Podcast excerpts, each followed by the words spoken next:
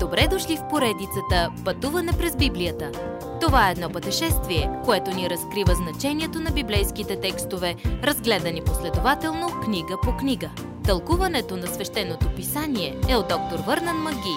Адаптация и прочит, пастор Благовест Николов. Когато хората са от най-голямо значение – Последните думи на посланието на Павел до колосяните ни оставят в несъмненото впечатление за важността на приятелите. Много от личностите, които Павел споменава, са от Ефес. Той казва на колосяните да очакват да чуят Тихик, най-добрият приятел и съслужител на благовестието. Павел пише това за Унисим, роб на приятеля на Павел Филимон и новия син на Павел във вярата – Павел е довел този младеж до вяра в Исус и после го праща обратно с препоръка на господаря му Филимон. Павел насърчава Филимон да приеме Унисим обратно с благодат и милост, тъй като той няма да се завръща като роб-беглец, а като нов брат във вярата. Павел тогава споменава Аристарх, гръцки македонец, който също е прекарал време да проповядва благовестието в Ефес. После Павел споменава Марк, племенникът на Варнава.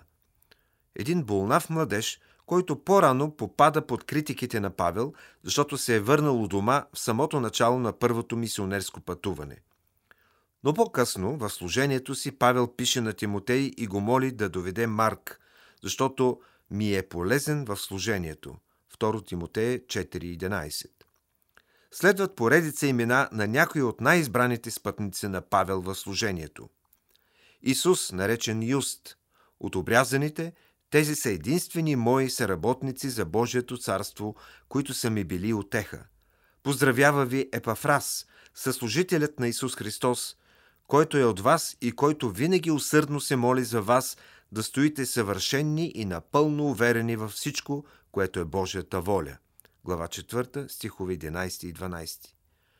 Макар малко да се знае за Юст, Епафрас е назован от Павел специално за своята вярност в молитва. След това Павел посочва Лука, възлюбения лекар, и също Димас, както и вярващите, които са били в църквата в Лаудикия и личност на име Нимфан с домашна църква в тази област. В много лична бележка Павел праща послание лично до Архип. Той иска да го призове да изпълни до край призива за служение, което явно е било в живота му в този момент. Накрая, Павел не иска църквата в Колос да забравя, че той е в затвора за благовестието. Павел говори лично тук, вероятно дори много емоционално, докато записва рядка, но нежна молба за молитва за него.